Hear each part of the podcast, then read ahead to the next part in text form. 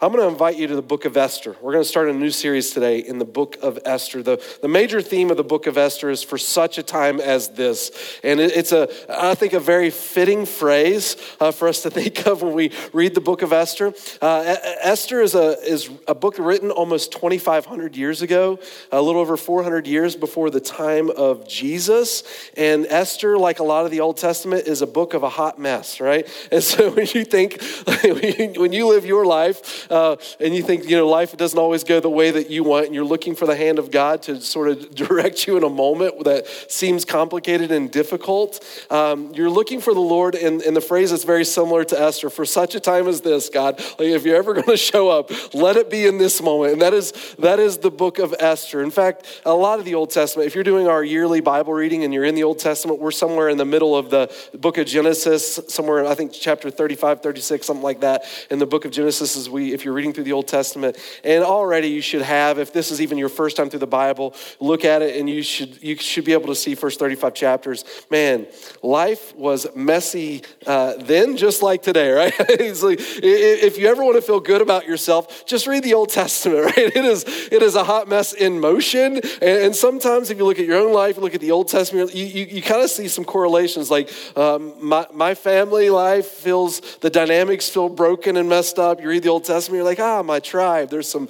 there's some connection here. And, and God still loves them, cares about them, moves forward with them. And, and the same is true in the book of Esther. You read this book and, and you see there is, there is a lot of things to talk about that go wrong.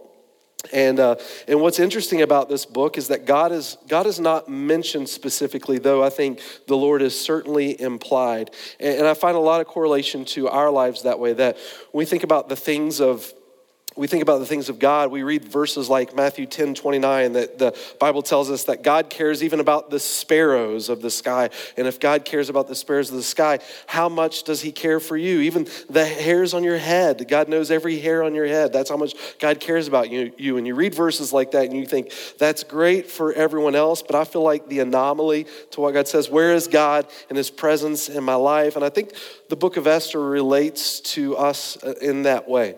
Uh, God's people are going through a hard moment and they really need the Lord to show up. And if they feel distant to the Lord, they're going to be asking the question God, how do, I, how do I find you? How do I meet you in this chaos, this mess? And the book of Esther shows us, reveals to us how the Lord intervenes for his people in ways sometimes we're not even aware. And so you see, you see the providence of God in collision here with human responsibility. And God is uh, not specifically spoken about here, though his presence is, is implied. And anytime you go through an Old Testament book, I, I like you to see just how how it lays out in correlation to the Old Testament. If, if, reading the Bible is something new to you, if picking up the Bible feels a little overwhelming to you, uh, sometimes having an understanding of how the Bible fits together uh, works for us. We call the, the first portion of our Bible the Old Testament. We divide our Bible in two sections Old Testament, New Testament. We call the first portion the Old Testament. Unless you're Jewish, referring to it as old is an insult, right? If, uh, the Jews refer to the Old Testament as the Tanakh. There is no New Testament, it's just the Testament, it's the Tanakh to them. It's not old, but for us, we separate it between the Old and New Testament. If you were to pick it up and start reading it today, uh, the Old Testament is not written in chronological order. It's not, that's not how it flows from beginning to end. You'll find some books repeat themselves, like if you get to 1st and, and 2nd Samuel, 1st and 2nd Kings, 1st and 2nd Chronicles, a lot of those stories are intertwining. And, and, and so when you, when you open up the Old Testament, it's important to understand the Old Testament is broken uh, down according to literary genre. And so, if you grab some notes this morning, some sermon notes, you'll see on the back of those notes this little cheesy chart that I drew for you with all of my artistic abilities. Um, but you'll see there's on the left hand side this column of how the literary genres are broken up in the Old Testament. The first 17 books are the historical books, the next five books are, are poetic and proverbial books. If you were to find, for example, the book of Esther this morning in the Bible, if you flipped uh, generally to the middle of the Bible, you'd find the book of Psalms. And if you go back two books, uh, the next book previous to that would be Job, and then previous to that would be Esther.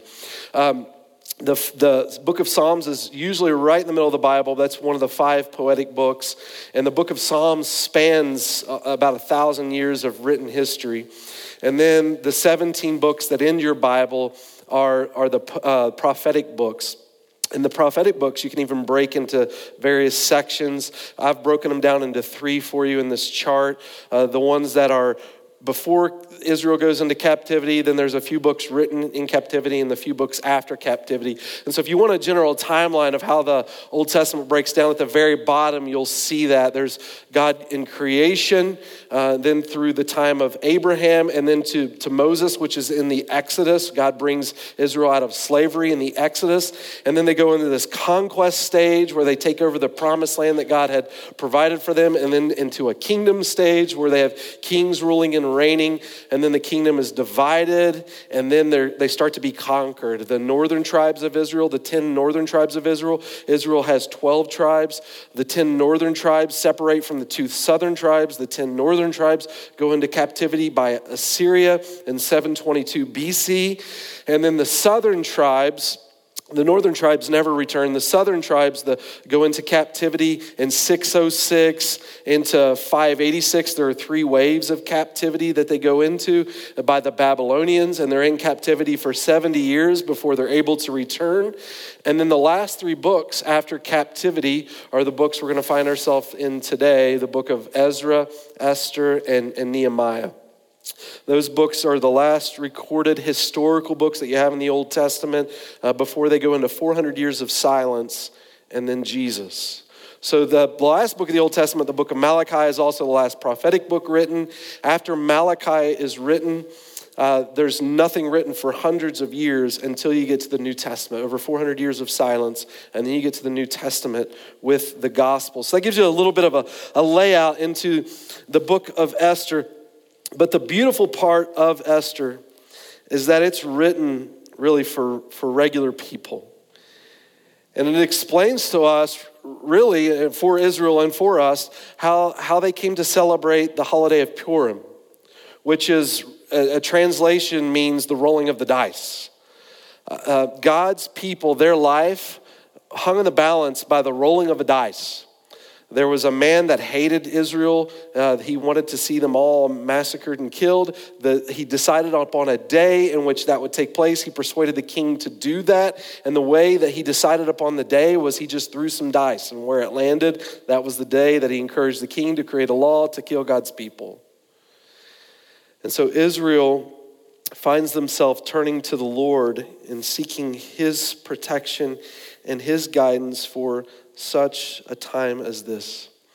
And this story doesn't start without the king of, of, of Persia or Medo Persia, which is We'll deal with it in chapter 1, verse 1. This is how it starts. It says, Now it happened in the days of Ahasuerus. Some of your translations, rather than say Ahasuerus, would say Xerxes. I find Xerxes easier to say, so sometimes I will not say Ahasuerus. I'll just throw in the word Xerxes where Ahasuerus is. Um, Xerxes is his Greek name, Ahasuerus uh, is his Hebrew name. It's the same person, but he's reigning over the Medo Persians as king. It happened in the days of uh, Xerxes that Xerxes Xerxes, who reigned from India to Cush over 127 provinces in those days as King Xerxes sat on his royal throne, which was at the citadel in Susa. When you study about this guy, he was a he was a piece of work. He was born into royalty, silver spoon in mouth. He ruled, it tells us, from India to Kush, which is about the size, modern day size of, of the United States of America. if It gives you some kind of a correlation. So he went as far east as India and as far west, all the way into Africa, into the northern parts of, of Egypt he dominated what was at that time the known world. And this guy thought so highly of himself wherever he went, especially as they went into military battles. This guy didn't walk. This guy had people carrying him on his throne. I mean, he was all about himself wherever he went. Uh, he's, I think he's often he's depicted, I believe, in the movie, one of the popular movies, and I'm not endorsing this, but I think he's in the movie 300 uh, at the end of it, being carried on a throne uh, with his soldiers going into, into battle against um, uh, the Spartans. But uh, when when he, wherever he went, he just thought he was the, the best thing since sliced bread. And his kingdom in this part of the story, it tells us in verse, verse 1 and 2, is in Susa. And it's, it's in modern day Iran, just north of the Persian Gulf. So, so he had actually two castles. He had his summer home and his winter home. And Susa is his winter home. It said in the area of Susa that it was hotter than Hades in the summertime, but in the wintertime, it was a great place to vacation. If you were to compare it to somewhere in America today, we're talking about Phoenix, right? Like, it's, you don't, you don't want to be there in the middle of summer, but in the wintertime, it's a great place uh, to, to, to get away from the snow if you ever want to take a break. And so that is, that is where uh, Artaxerxes, or Xerxes, excuse me, is is, ruling and reigning at this point. And then in verse 3 it goes, and he's in the third year of his reign. So he's about middle to upper 30s at this point, And he held a banquet for all his officials and his attendants and the army officers of, of Persia. And this looks like, I know it looks like Media but uh, it's pronounced Madai. The nobles and the officials of his province in his presence, at that time, he displayed the riches of his royal glory. So you think 127 provinces, and he's carrying out a, time of, of celebration, a, a great banquet for all of his leaders and officials and parts of his army uh, to come to his his place of residence in Susa, his castle where he's ruling and reigning. Uh, people estimate that this, this number would have been easily tens of thousands. Some say as high as 50,000. He's leading this banquet uh, to celebrate and, and to invite people around him. And here, here's what's interesting when it talks about his army and royal officials, this guy had, it said, that the army that protected him was as numerous as 10,000. So you think, I, have seen motorcades, presidential motorcades. I was just in another country a few weeks ago, and, and I saw the motorcade of their, uh, their leader in that country. Every time you got a leader of a country going somewhere, there's always a group that goes with them to protect them. You know, you got a, a few dozen cars at least. Uh, sometimes, some countries, if it's a little bit more uh, uh, concerning for the protection of their leader, you might find more than that. Nobody, nobody as rolling as deep as the, the king of the Medo Persians, right? 10,000. And here's the, the deal breaker in all of it that just it trumps, I think, any motorcade or any protection you'll ever see against some, some governing leader. Uh, the, the, the group that protected this guy, 10,000, is about half the size of the Jazz Arena. Um, they were referred to in history as the immortals, right? If you're, you're going to think of uh, what kind of secret service do you want behind you? Do you want some Vikings? Do you want some samurai? Do you want some Spartans? I'm not taking any of those. I'm taking the group called the immortals, right? That, that is an incredible group of people to, to protect you, and that's who Xerxes had guarding him. And Xerxes invites this group the political leaders of all of his province, uh, to provinces to, to come to this celebration, this banquet that he's holding. And it tells you in verse 4 what is his motivation in this? Is it because he's a king that loves to serve his people and just wants to show his appreciation for them? No, not Xerxes. His motivation is to display his glory. His motivation is all about himself.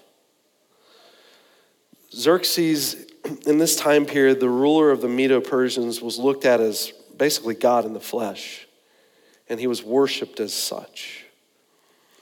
And his interest is that people continue to promote his glory. And I often remind my, my boys of this as something as a father I just repeat to them frequently is when you live life for your glory, it'll treat other people as tools and inevitably hurt them. But when you live life for God's glory, it will see the blessing of who other human beings are, and you will bless them. All right, life for your glory will, will just leverage people and things all for you and it will it will diminish the image of god in others but life for god's glory will elevate the image of god in other people and you will live your life to bless to bless them and here in the story, you see the kind of person that Xerxes is. His interest isn't for the well being necessarily of his people, unless the well being of his people is what promotes him. And so we'll invite him to the banquet if, in the end, for that banquet, it's not about them, but rather it's all about him, and people think that he is great. And so his purpose in life is very selfish in its motivation. And, the, and you see within these first four verses the selfish heart of, of, of, Xerxes. But what you find through the selfish heart of Xerxes, then point number two, is the destructive life of Xerxes. Look at this. The second half uh, of verse four goes on this way. And the splendor of his great majesty, for many days he did the celebration, 180 days. 180 days, Xerxes leads the celebration with tens of thousands of people. If, if, there is one job in this province that is going to be secure, it's the, it's the, the chef, right, and the busboys that are taking care of all of this. But if there's one job that I am sure I do not want during this time period, it has to be those positions. Thousands of people for 180 days that you're constantly serving. I know some of us, we, we get through the Christmas holiday and we're like, whoo, I am so glad that is done. We don't have to do that again until next year. And for them, it's the Christmas celebration every day for half of the year. And when these days were finished, the king held a banquet lasting seven days for all the people who were present at the citadel of Susa, from the greatest to the least, in the courtyard of the garden of the, of the king's palace. I mean, what, what he's creating a picture of is this is, this is the, the, the image of Vegas meets Mardi Gras meets frat party. That's what's happening here with, with Xerxes in his leadership, inviting all these people 180 days. It's just absolute chaos, and there's really no concern other than seeking after your, your own pleasure. And it gets so big that people say at its pinnacle point, these, especially these last seven days, some estimate as many as 50,000 people at one time at this celebration. Um, just for future knowledge, when, when reading a text like this, I, I want to identify for you in verse 5 when it, when it talks about um, uh, the courtyard of the garden of the king's palace, the very end of verse 5. The word for the courtyard of the garden is actually the, in the New Testament, it's the same word for the word paradise. When Jesus uh, hung on the cross and he looked at the thief and he said to him, You will be with me this day in paradise. That word for paradise became a picture of heaven. When it, it, this, this idea of this garden in Persia became so influential of people's understanding of heaven that Jesus and Jews in the first century would use that word interchangeably with the celestial kingdom. That the Persian word for paradise was the same Jewish word for the celestial kingdom of God. And they viewed these, these paradises, these gardens, these menageries as this place of tranquility, this, this place of, of peace, of comfort, of, of luxury. It was a place only the wealthy possessed. It wasn't just at the, at the king's castle, but it was in other locations uh, among the wealthy as well. But their view of, of heaven was m- described much that way that it was that place that welcomed you in, that you found comforting to your soul and refreshing to your, your life. And Jesus, looking at the, for the cross, he correlated heaven that way to him. Paul, in, in 2 Corinthians chapter 12, first four verses, connected the celestial kingdom of God to the idea of the Persian word for, for paradise. And this is Xerxes throwing his party in these, in these royal areas. And then it goes on and says in verse 6 and 7, describes to us just how elaborate Xerxes was in his, his lifestyle. It says, There were curtains of fine white and violet linen held by cords of fine purple linen on silver rings. And you think, in, in, in Xerxes' day, and even up until Jesus' day, if you could own something purple, you were considered the rich of the rich. These are the Rolls Royce people of life, right? And so he had these, these purple, and not just purple linens. You think in a, in a castle, how many, how many windows you're going to have, and all of this purple just hanging there. But it's not just purple, it's hung on silver rings. How many of you, when you look at your windows, you just, you're loaded up with, with these silver rings, right? And then it's marble columns on couches of gold and silver. Not so much one for comfort, but definitely lavish lifestyle, right? And couches of silver and gold on mosaic floor and porphyry of, of marble on, I love saying it this way, sweet mother of pearl, right? And then, and then mineral stones. And drinks were served in golden vessels of various kinds. And the royal wine was plentiful in proportion to the king's bounty. So this is not just wine in a box. This is king's wine, right? And you can imagine if you're the busboy of these parties, 50,000 people, and you've got to clean the cup for every meal, and you're doing multiple meals a day, you would be like, okay, washing Golden Cup, 49,999, 50,000, good, they're all here. No one stole one. Let's get them back out and start this over again. And this is the, the kind of, of luxury of this kingdom. And in verse 8, but the drinking was done. The drinking was done according to the royal law.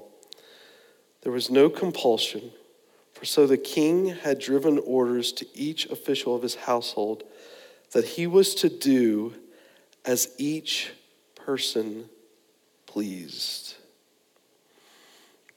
What it's saying in this passage is there's no moral compass. I'm going to throw a party and I don't care what happens. You feel like bar fight, bar fight. Take advantage of something or someone, take advantage of someone. There is no, uh, there's no compass. There's no limit to the drinking. You just get as crazy as you want, and that's the kind of party that Xerxes is leading here. Whatever is best for you, that's what we want. That's the theme of, of the party. Some people read the first eight verses of Xerxes' life and conclude, this is exactly what I want, right? I just, no responsibility, take everything I've got, just show off who I am so people think I'm great. And, there's, everyone just do what you want. That's the whole theme of life. Whatever makes you happy, there's no limit to that, and just go for it. And, and whatever's best for you, that's, that's, that's not just the theme of Xerxes. I mean, that's kind of the general idea of America. The whole point of life is you. Whatever's best for you, that's what you should pursue because as long as you're happy because you're king of life, then that's what you need, and you should justify any purpose uh, in which to, to achieve that goal. We, what, what I want is most important. That's Xerxes' idea, that's many people's idea today. But when you read about Xerxes' kingdom, what you find is inevitably it leads to destruction. And truthfully, what we want is not what's most important. Rather, what we should find ourselves seeking is what God desires, because what God desires is best. When you consider just these eight verses of Xerxes' life and where this leads, just think about it. 180 days of neglecting your responsibilities. Um, for Xerxes, this was just the tip of the iceberg on the debauchery of his life. In fact, some people say the last 15 years of life, he really, he really paid little attention to anything related to governing. He only, he only indulged himself in his pleasures. But in, in this case, 180 days of neglecting his responsibilities. The theme of the party is get, get wasted and drunk. There's, there's no repercussions for your actions. And, and inevitably, in this type of environment, decision making just starts to go out the window. And when you read the, the, about the lifestyle of these parties during the Medo Persians, what you find is what happens is women were treated as tools and, and taken advantage of and used as sources of entertainment for, for the men's pleasure. No one cares about what happens to the wealth as long as it's just used for, for selfish purposes. And what you find is that Xerxes' behavior ultimately really ends up hurting his kingdom, his people. Human beings are devalued at the party, especially women. And what you're not reading in these 180 days outside of this party is what about the people in the kingdom that have needs? What about the poor? What about the broken? What about the homeless? What about the orphan? What about the sick? What about the elderly? You're going to use all of this wealth for you just to show that you could throw a great party so people think you're great? at the expense of the people that you're responsible for? What kind of king is that? What kind of life is that? If we draw the attention away from Xerxes for just a moment realize we may not have the, the expanse of a kingdom that Xerxes has, but all of us represent some sort of kingdom. It may, may just be a little place that you call home. But you have responsibility, and that responsibility influences. But if you just use that for your glory, inevitably it comes at the expense of others. And how do we how do we ultimately know it leads to destruction? Well, verse 12 starts to show a hint of this. We're going to talk more about this next week, but it says, Queen Vashti refused to come to the king's order delivered by the eunuch. So at one point, the king said, Bring me Vashti. We'll talk about why uh, next week. But, but she refused. And no one tells God no, or at least Xerxes as he sees himself God.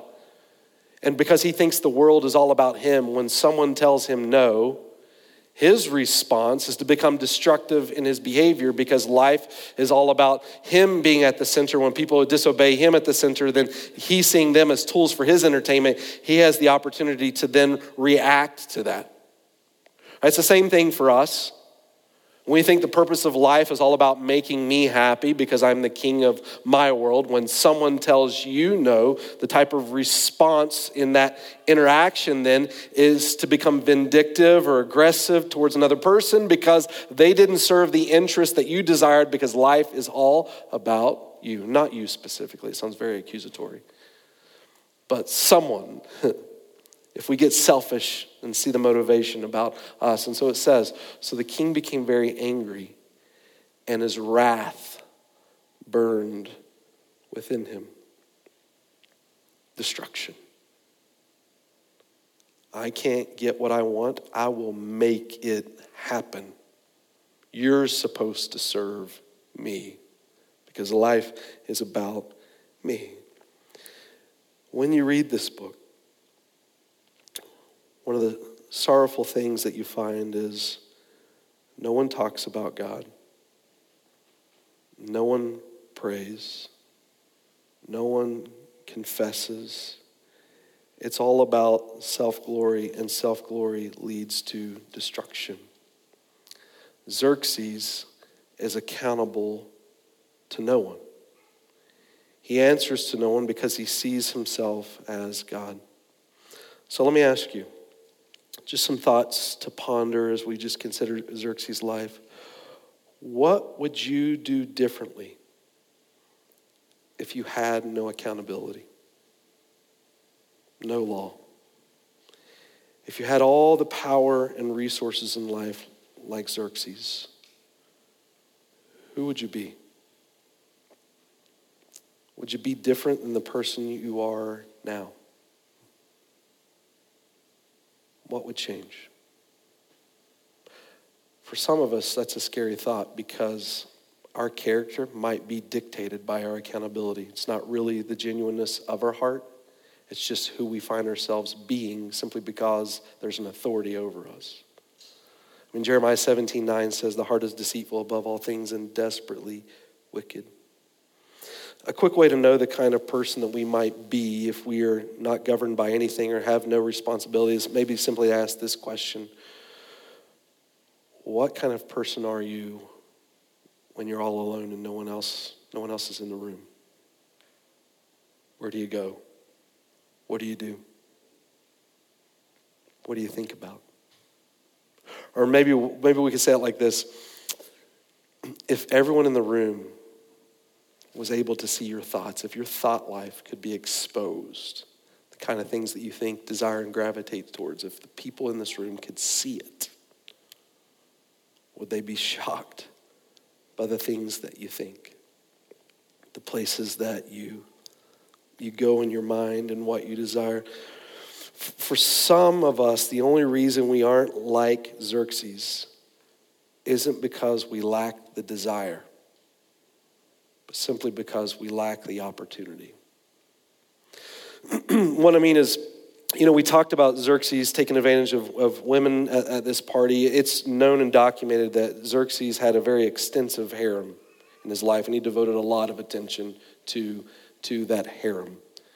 You know, some of us may may not have a harem, right? I don't, I don't, don't want to endorse that or, or encourage that by any stretch of the imagination. You may not have a harem like Xerxes, But maybe you have a hard drive at home that would shame anything Xerxes has done. Maybe you wouldn't get wasted drunk like these parties that Xerxes leads, but, but maybe you watch television shows that endorse the, that type of behavior. Maybe you don't have the type of, of addictions that are described here in, in alcoholism, but maybe you do struggle with addiction to something. I know sometimes it's, it's easy for us to say, well, if I won the lottery and I got $10 million, I would give you know, so many millions to charity, right? But I, but I can't do it now because I, I don't really have that much. So it's only can come when I when I get to that point in life where, where I have that much wealth. Then when I have that much wealth, then then I'll start to do the godly things that I know that I should do with the resources God gives me in life. you know the encouragement in the Bible is never about the amount that you have. The reality of, of Scripture talks to us about whether or not we're faithful with what God has given. Your faithfulness to what God has given is an indicator of where your heart truly is. When you have more, it doesn't all of a sudden necessitate that you will be more godly with those things but rather when you have little, it's an indication of where your heart will go when you have more life. In fact, Jesus said as much in Luke 16. He says this The one who is faithful in a, in a very little thing is also faithful in much. And the one who is unrighteous in a very little thing is also unrighteous in much. He said, You don't all of a sudden become godlier when you have more.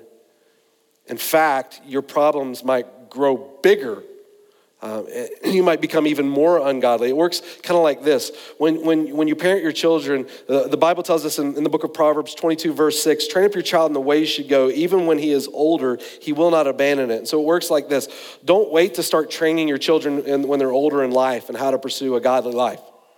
Because by that point, it's too late. You want to see success in your kids, you got to start when they're young. We want to start to help them understand the disciplines of what it means to follow after the Lord and live in a light of, of, of life that's not about them, but about using the things that God has given them to bless others.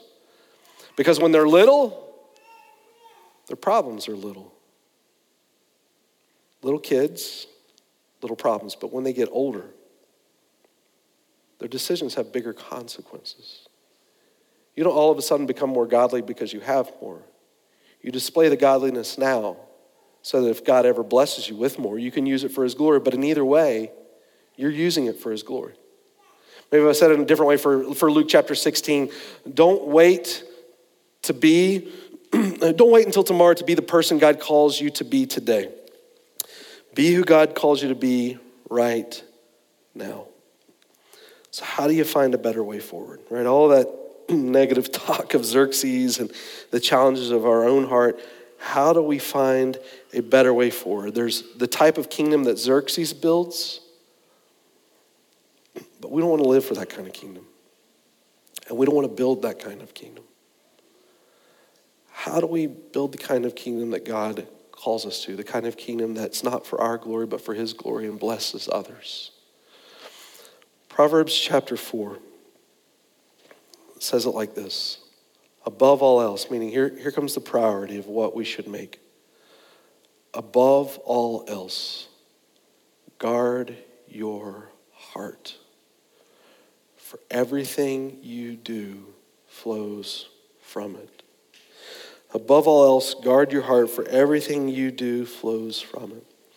So he tells us to guard, but he gives us a reason that we should guard. And the reason we should guard is that God has given you something sacred.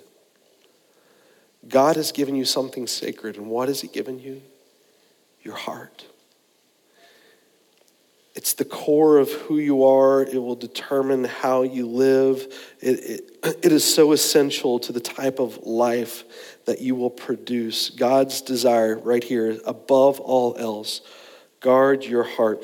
And when he uses this phrase of guarding, he really creates an image in our, our mind of how we're to guard. You, you're guarding like a soldier at the city gates.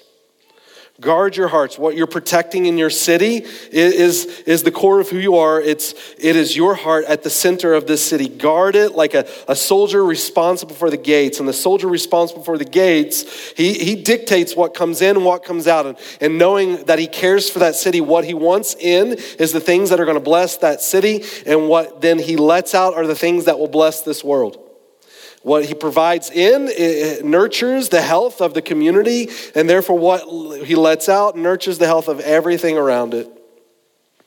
Guard your heart that way. Protect it. It is sacred, it is a gift, because from it, from it will flow something. And what will flow from it is determined by what you let into it. Guard your heart, for it is the wellspring of life. When you look at the life of Xerxes, he didn't become the kind of man he was overnight. He became this kind of man over time.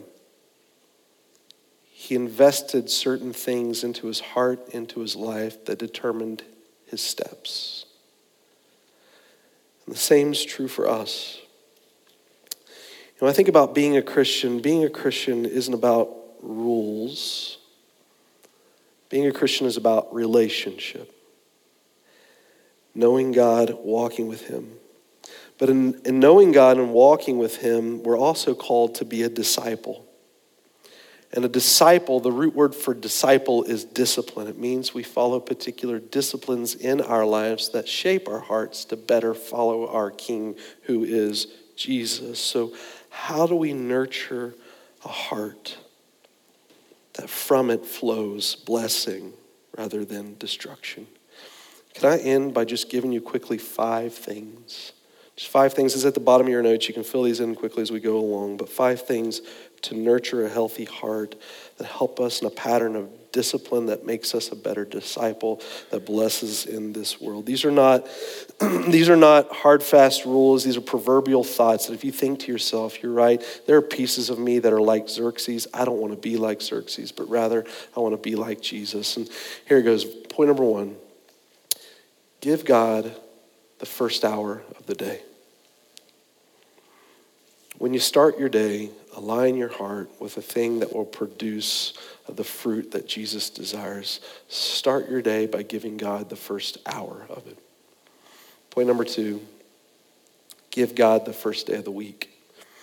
Psalm 63 1 says, Early will I seek you, my soul earnestly desires you. Hebrews chapter 10, verse 25 says, Do not forsake the, the assembling of ourselves together. Meaning, as God's community, there's not a law that we say that we have to worship on Sunday. That is not New Testament. There is an Old Testament law for Sabbath, there's not a New Testament law.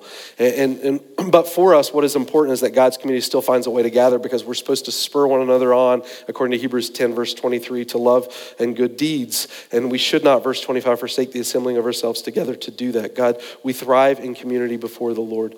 And point number three, give God the first consideration in every decision. Rather than saying life is about me, recognize life is about his glory. Proverbs, Proverbs chapter 3, verse 5 and 6 says, Trust in the Lord with all your heart. Don't lean in your own understanding. In all your ways acknowledge him, and he will direct your paths. Is to ask the question before you make a decision. There might be what I want, but what is it that God desires? And does my heart align with what God's heart is? And verse and point number four, give God the first portion of your resources. 1 Corinthians 10:31, whether you eat or drink, whatever you do, do it all to the glory of God. It's to recognize this.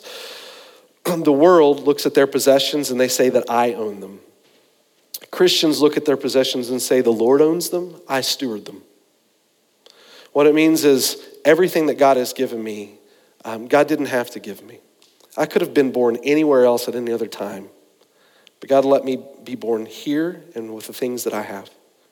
And they're a gift.